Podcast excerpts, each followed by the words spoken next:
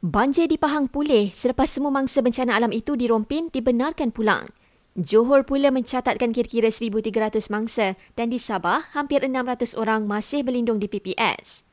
Dalam perkembangan berkaitan, kerajaan akan bina dewan bagi menempatkan PPS kekal di lokasi sekolah yang sentiasa terkesan banjir. Ia akan dilaksanakan menerusi smart partnership antara NANMA dengan pihak sekolah di seluruh negara.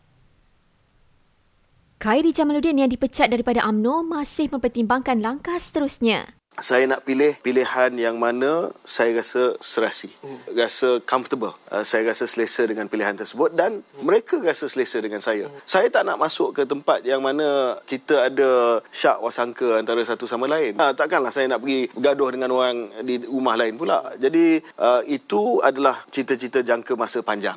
Bekas Menteri Kesihatan itu berkata demikian dalam temubual khas dengan Astro Awani malam tadi.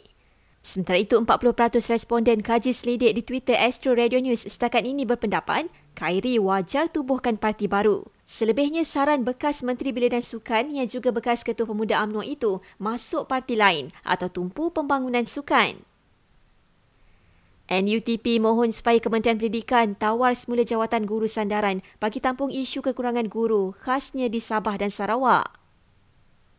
Pakar pendidikan daripada UKM, Dr. Anu Ahmad cadangkan supaya sesi persekolahan di Semenanjung bermula 8 pagi.